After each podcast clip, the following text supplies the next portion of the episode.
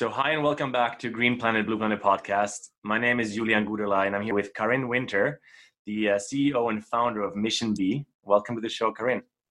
Hi, Julian. Thank you so much for having me. Yeah, absolutely. And from Palo Alto today.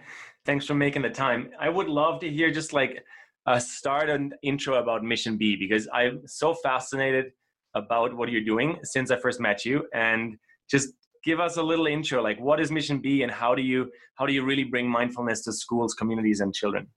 So mission b is a nonprofit that i founded in february of 2013 when i was living in new york where i grew up. We bring mind passion and altruism and social and emotional learning to schools. So i founded mission b after being a decade in a high school on long island and prior to that, spending four years as a social worker and doing clinical work in the New York foster care system. And seeing that a lot of children were oftentimes diagnosed with anxiety, depression, and a host of other issues, such as uh, addictions. A lot of them had trauma, intergenerational trauma, and, and personal trauma and i felt like we needed a scalable solution for mental health. In my high school there was 1200 students. I saw about 200 a year and mm. another social worker saw 200 and then there was 800 students that weren't being seen.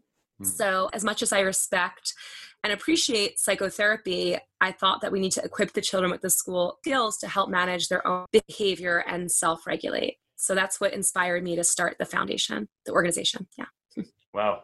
So how to really scale this topic, right? Like how to scale emotional kind of intelligence almost and give us a little bit more insight because I think most listeners have such uh, little ideas of how the realities really look out there. Yeah, I think that many people do benefit, like I said, from counseling and psychotherapy and things of that nature. But 40 minutes once a week is not necessarily mental health. I believe that within us, we need to cultivate our own solutions, uh, make wise choices, and regulate our decisions and our choices. So, mindfulness is scalable in that it's a daily practice. It's just like exercise, you know, you do it once a day for, you know, five minutes 40 minutes or two hours. And it's based in neuroscience. So, a lot of the times we are in a sympathetic nervous state, so rather than parasympathetic. So, our brain is hijacked from stress or anxiety, and that wears and tears on our HPA axis, which is our hypothalamic pituitary adrenal axis. And that kind of wear and tear on our system, on our nervous system, on our endocrine system, can create a lot of really uh, not just physical issues, but it can affect our ability to to make good choices, to feel relaxed, to focus and to concentrate in our academics, and to have healthy, um, balanced relationships. So I feel like mindfulness is the missing link. Um, and it's a scientific evidence based practice that's rooted in neuroscience, right? Our brain is like a machine and it needs a break from all the things that it's doing. So, throughout the day, if we learn to regulate our neurology, regulate our endocrine system, to pause, to create spaces in our day to relax and to rejuvenate our mind, our, our mind is more resilient.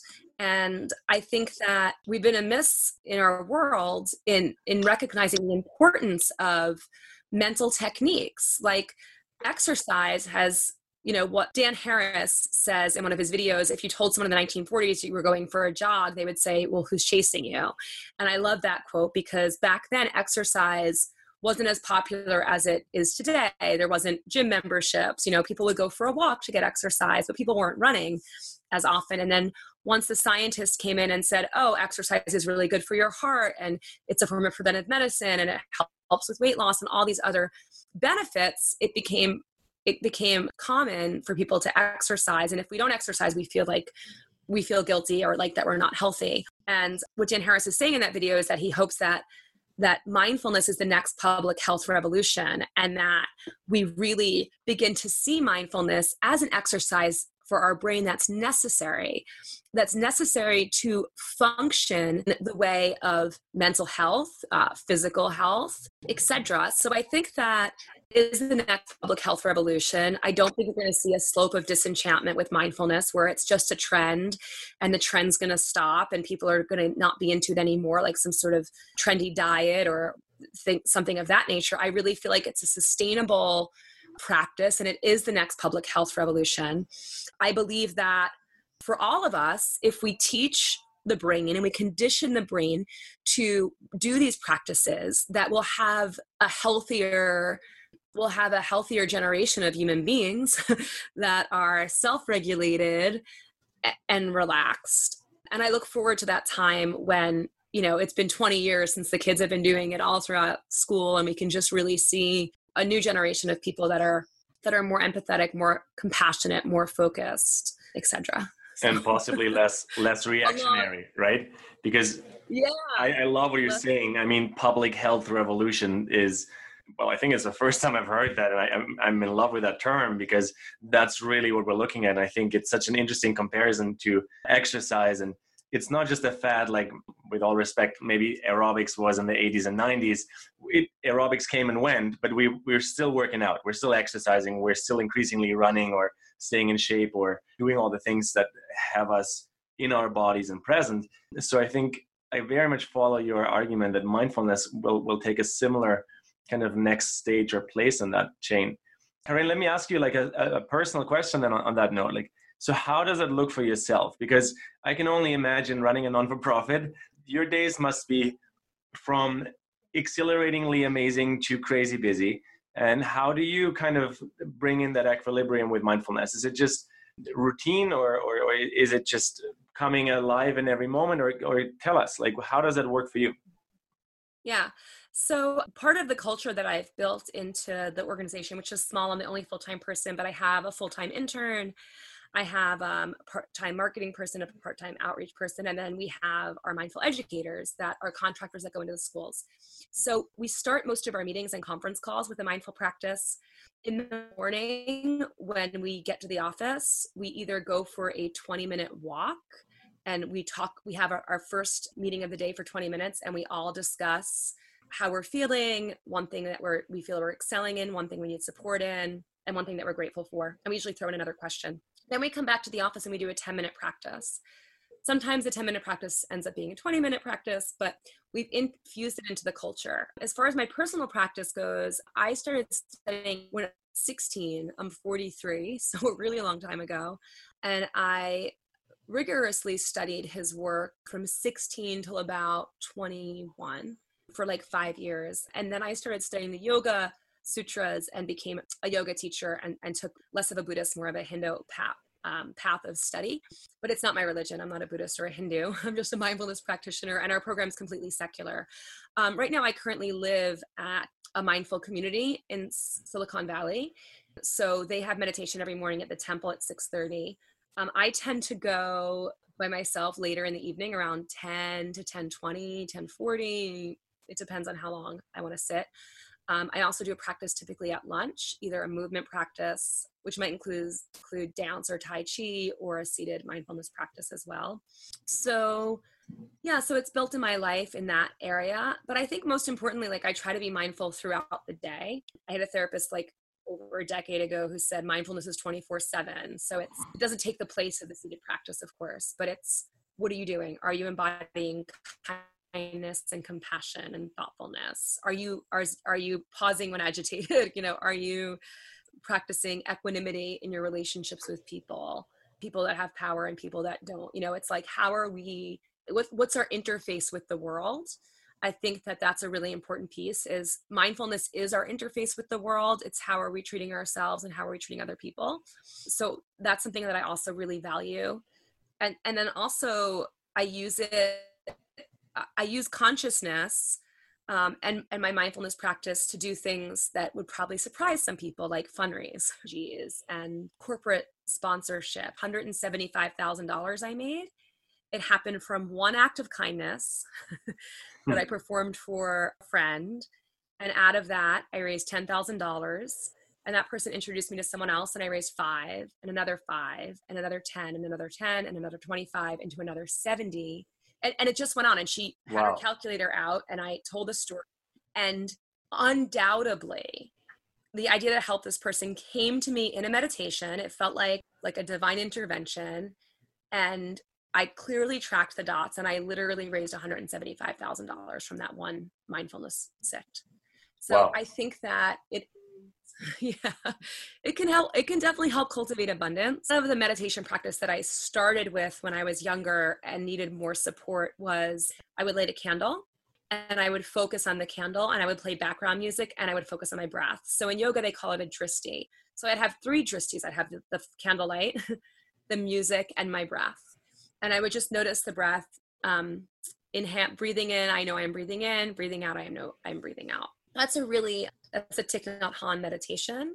He typically doesn't use music or candles necessarily, but he does that type of really simple mantra. From there, um, I also integrated some mantra repetition. So I use the mantra Soham, Soham, Soham, Shiva Ham for probably eight years. This is not like, by the way, I'm speaking out of my own personal experience, not Mission B, because we don't use any, um, all our language is secular. Um, so I did that for a long time. I also do uh, mindfulness, like with movement, like I was saying, which is uh, Qigong and Tai Chi based. So I said a Navy SEAL for a couple years.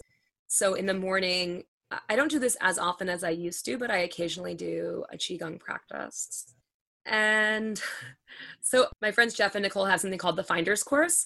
And one of different practices work for different people. So some people might like breath counting, other people might like a guided practice. Some people might like to do a sitting Zen practice, whereas others might want to do like expressive movement therapy or dance. This is super interesting how you're explaining that different pieces work for different people because I, I really feel that when I think of teaching children how to be mindful or how um, how to have access to mindfulness techniques.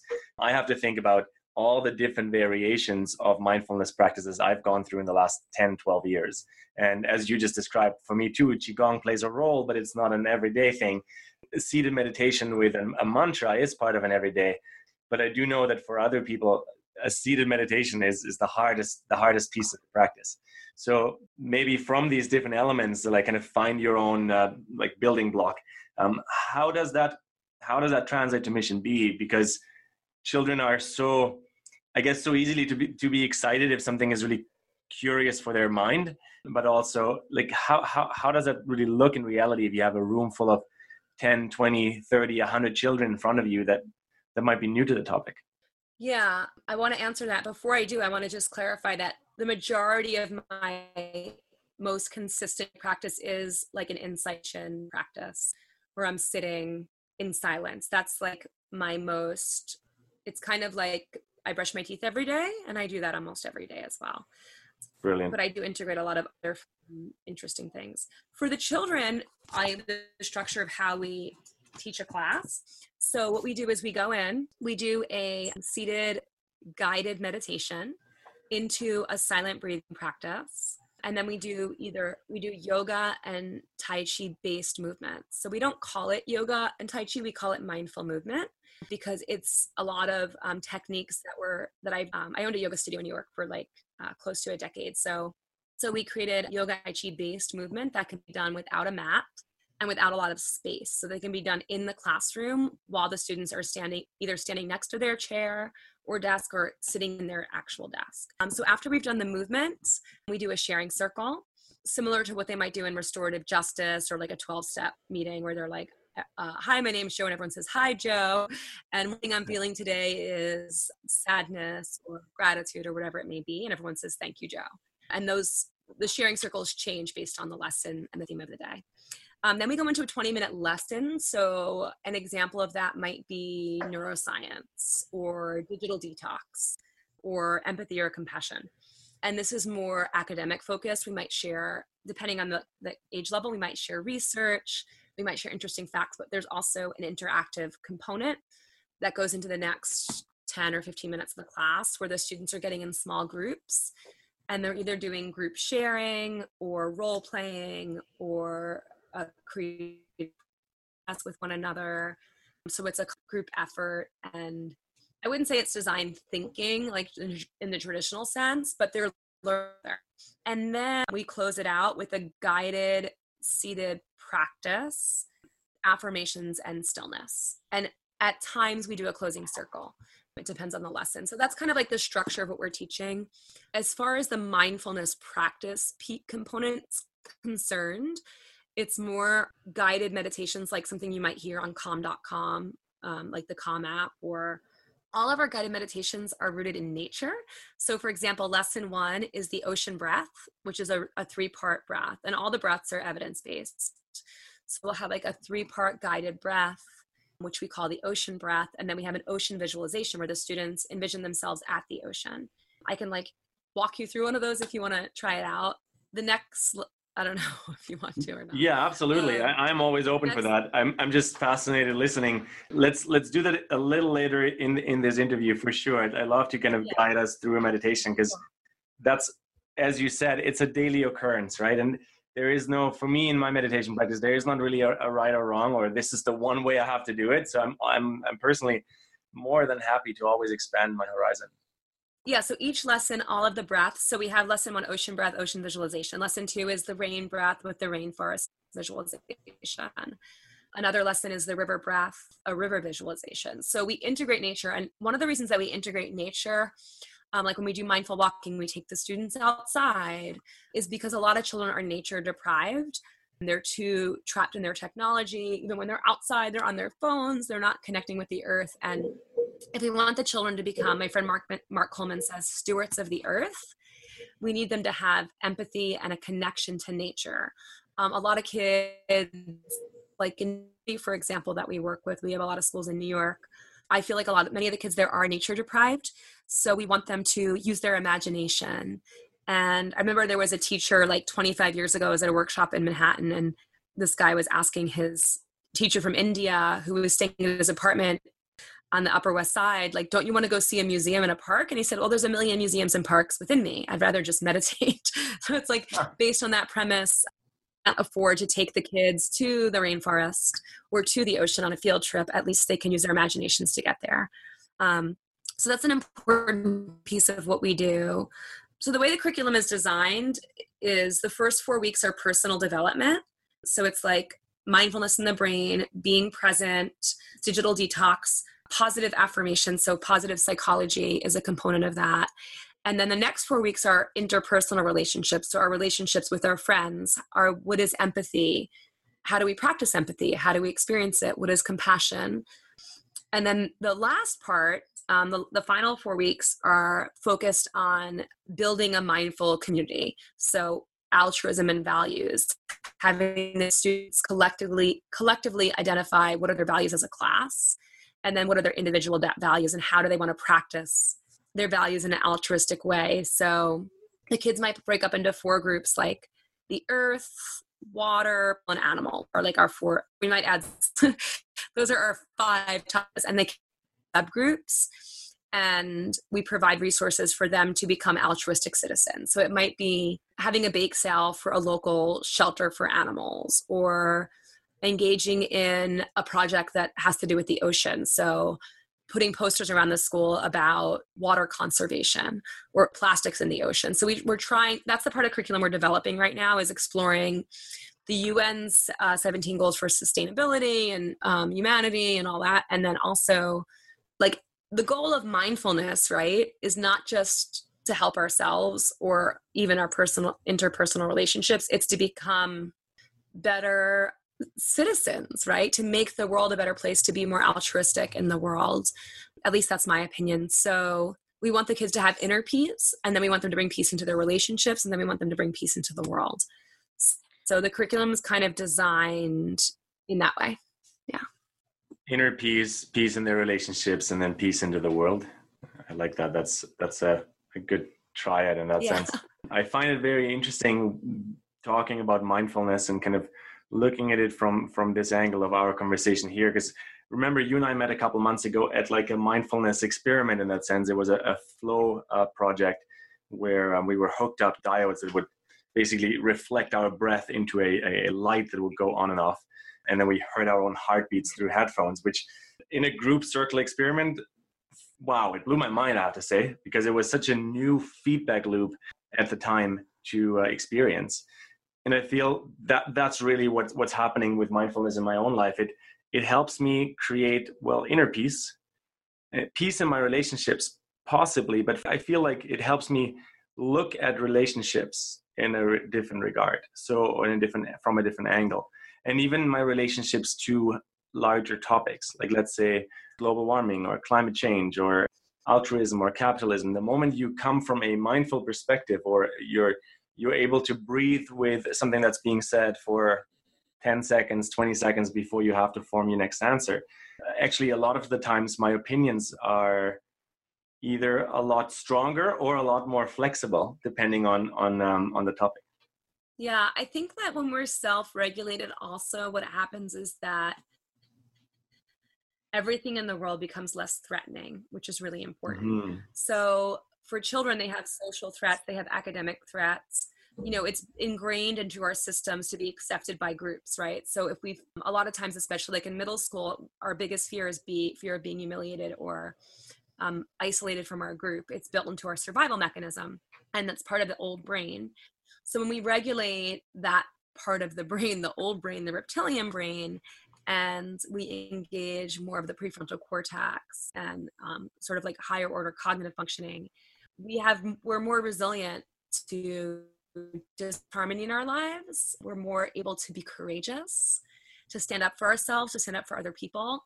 I was actually out with my friend who's a swami last night and this drunk guy was like really rude to us it's really funny but because the swami and i were such mindfulness practitioners we handled ourselves so gracefully you know whereas like i don't know that to other people interfacing with the world in that way would have been as graceful or as forgiving or as or and we were also able to set a boundary right with this person we were able to set like a compassionate boundary and be kind in an unusual circumstance whereas an average person what, might, what happened you want the details? No, of course. I mean, I'm I'm in the situation with you right now. I'm I'm I'm picturing somebody being drunk and rude, but how? Because that's really where real life happens, right? Like, how do you? Well, for one, maybe the world or the universe offers you a situation that you're able to handle with. Depends on your philosophy if you agree with that.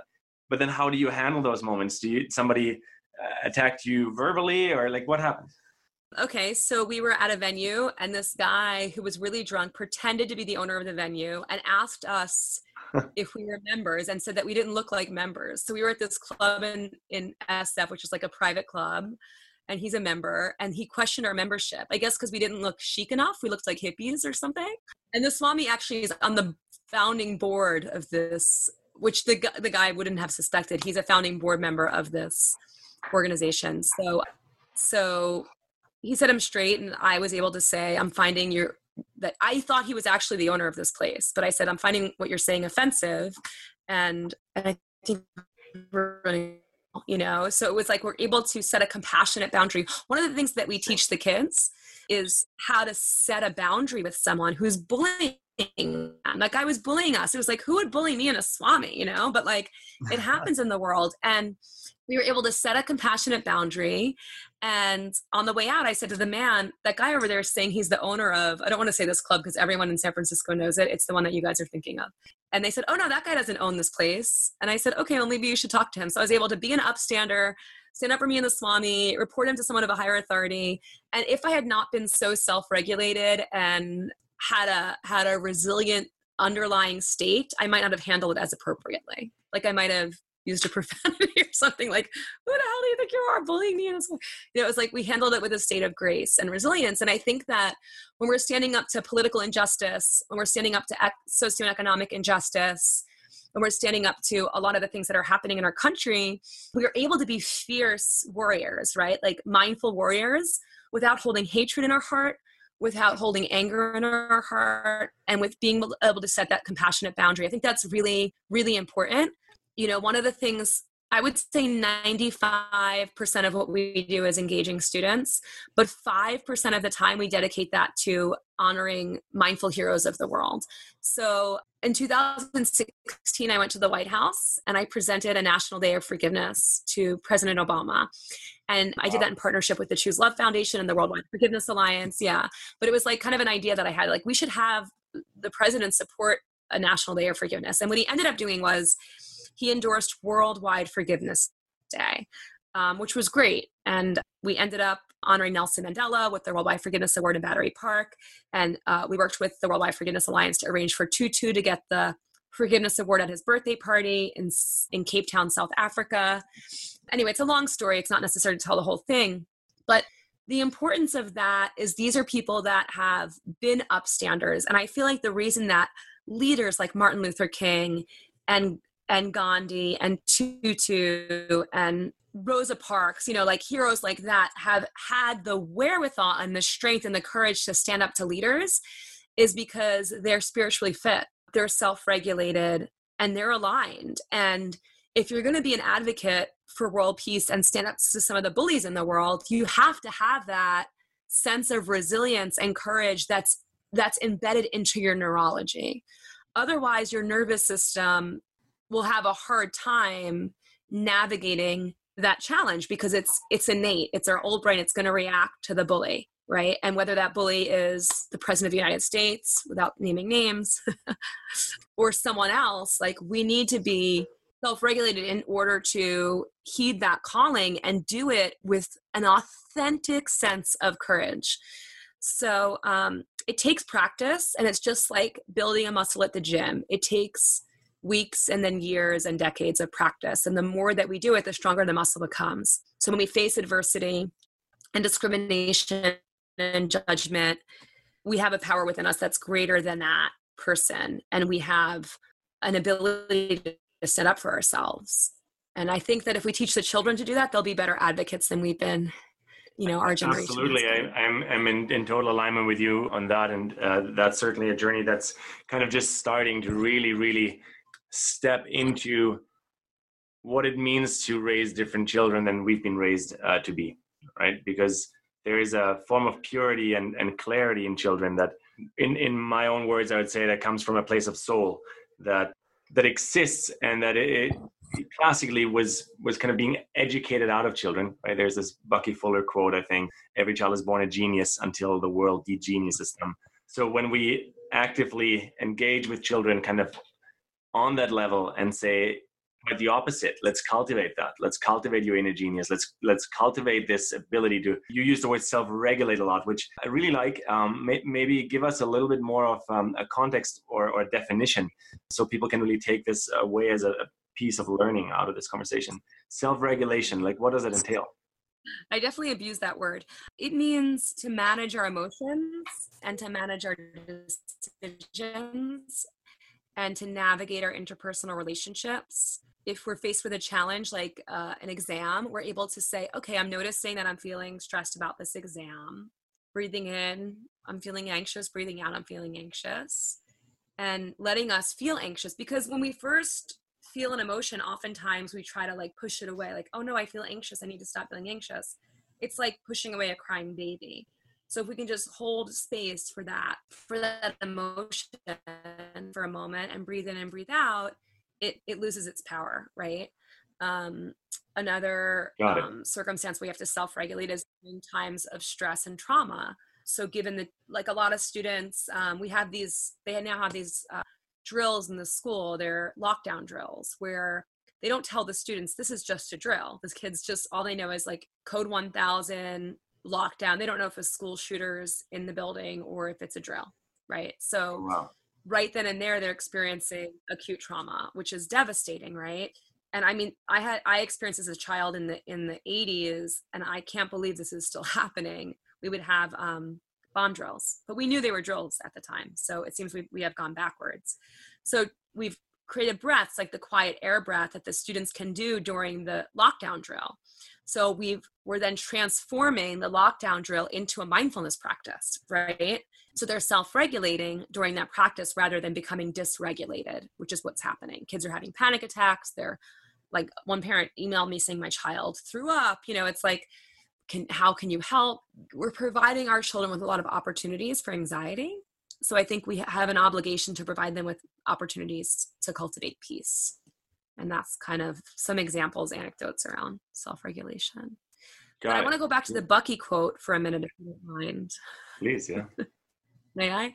Okay, so Buckminster Fuller, and I just because re- the thing that's fascinating to me is I realized this about a month ago. Um, I used to tell a story when people would say, How did you get into mindfulness and altruism? And I said, Well, when I was 16, my parents sent me to live in Ann Arbor, Michigan with my uncle Chuck, that was in, te- he was teaching environmental science there. And they said, If you want to be a hippie, go live with your uncle Chuck. He's a real hippie and see how you like it. And their hope was that I'd have this huge aversion to becoming a hippie. And he picked me up and he took me to the woods and there was um it was mostly men they were they had built this geodesic dome and they were playing something called the world game. This was in 1991 nice. and they were distributing all the world's resources over like a five day period or something like that. And i was playing the game with them and they all had like 20 years on me. You know they were like these old guys. And i thought oh my god we just at the end of the game we had just distributed all the world's resources evenly to all people.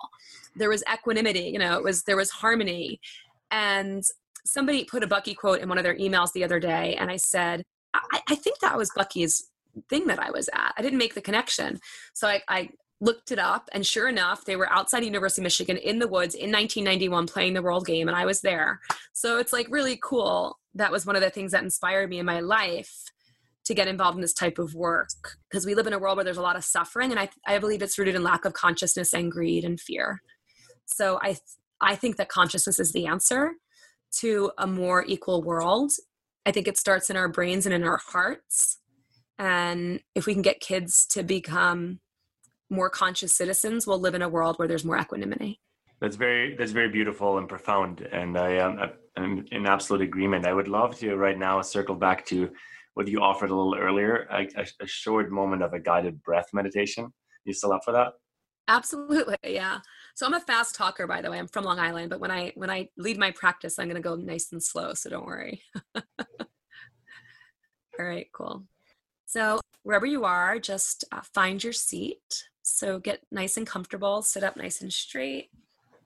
Shoulders back and down. Heart lifted. And just begin to connect with your breath. And begin to notice where you feel the breath in your body. You might feel it in your belly or your lungs and chest.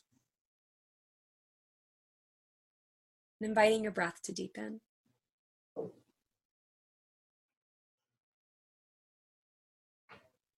Notice if you feel your breath in the space behind your heart as you breathe in. And as you exhale, invite the spine to relax.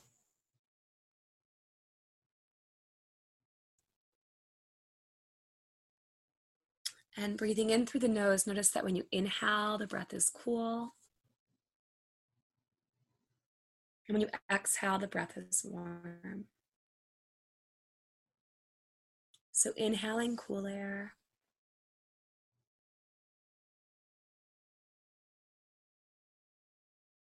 And exhaling warm air.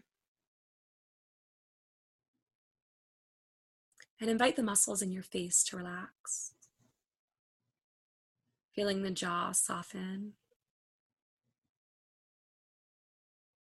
The muscles around the ears and throat.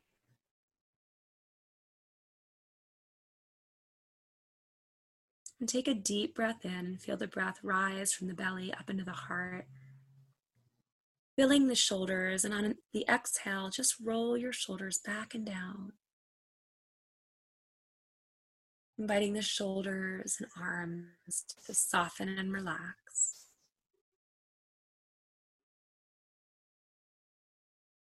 And then breathe deep into your belly and feel the belly and heart rise as you inhale.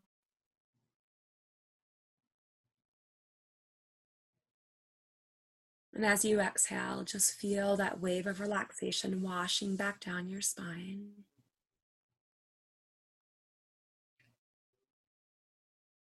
And breathe deep into your belly. And then feel a wave of relaxation washing through your upper body.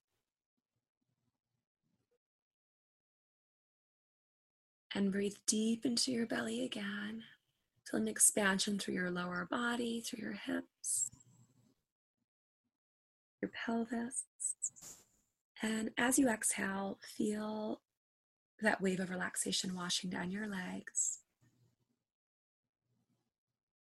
to the soles of your feet and the tips of your toes.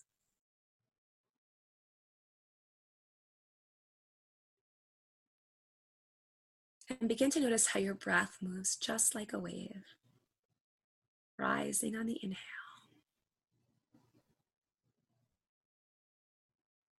And falling on the exhale. Inhale, rising. And exhale, falling. Inviting yourself to be fully present and notice how this wave moves with ease, without effort.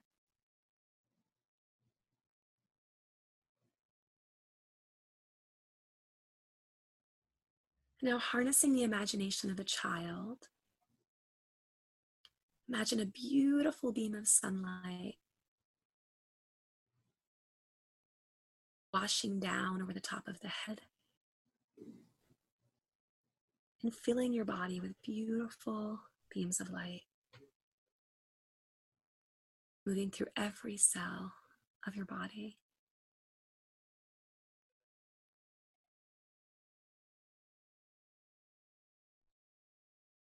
And just taking a few breaths together in silence.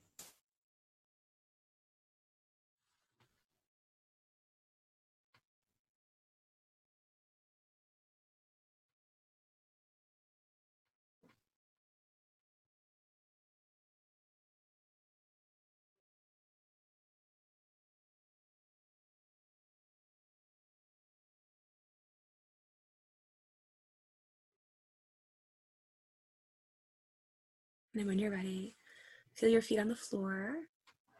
Bring movement into your fingertips and your toes. And softly and gently open your eyes. Great. cool. So, um, Excellent. That? Thank you. That was, yeah, that was certainly very, very deep, very fast. Cool. Great. Wonderful feeling of uh, calm and peace for me in that meditation. Cool.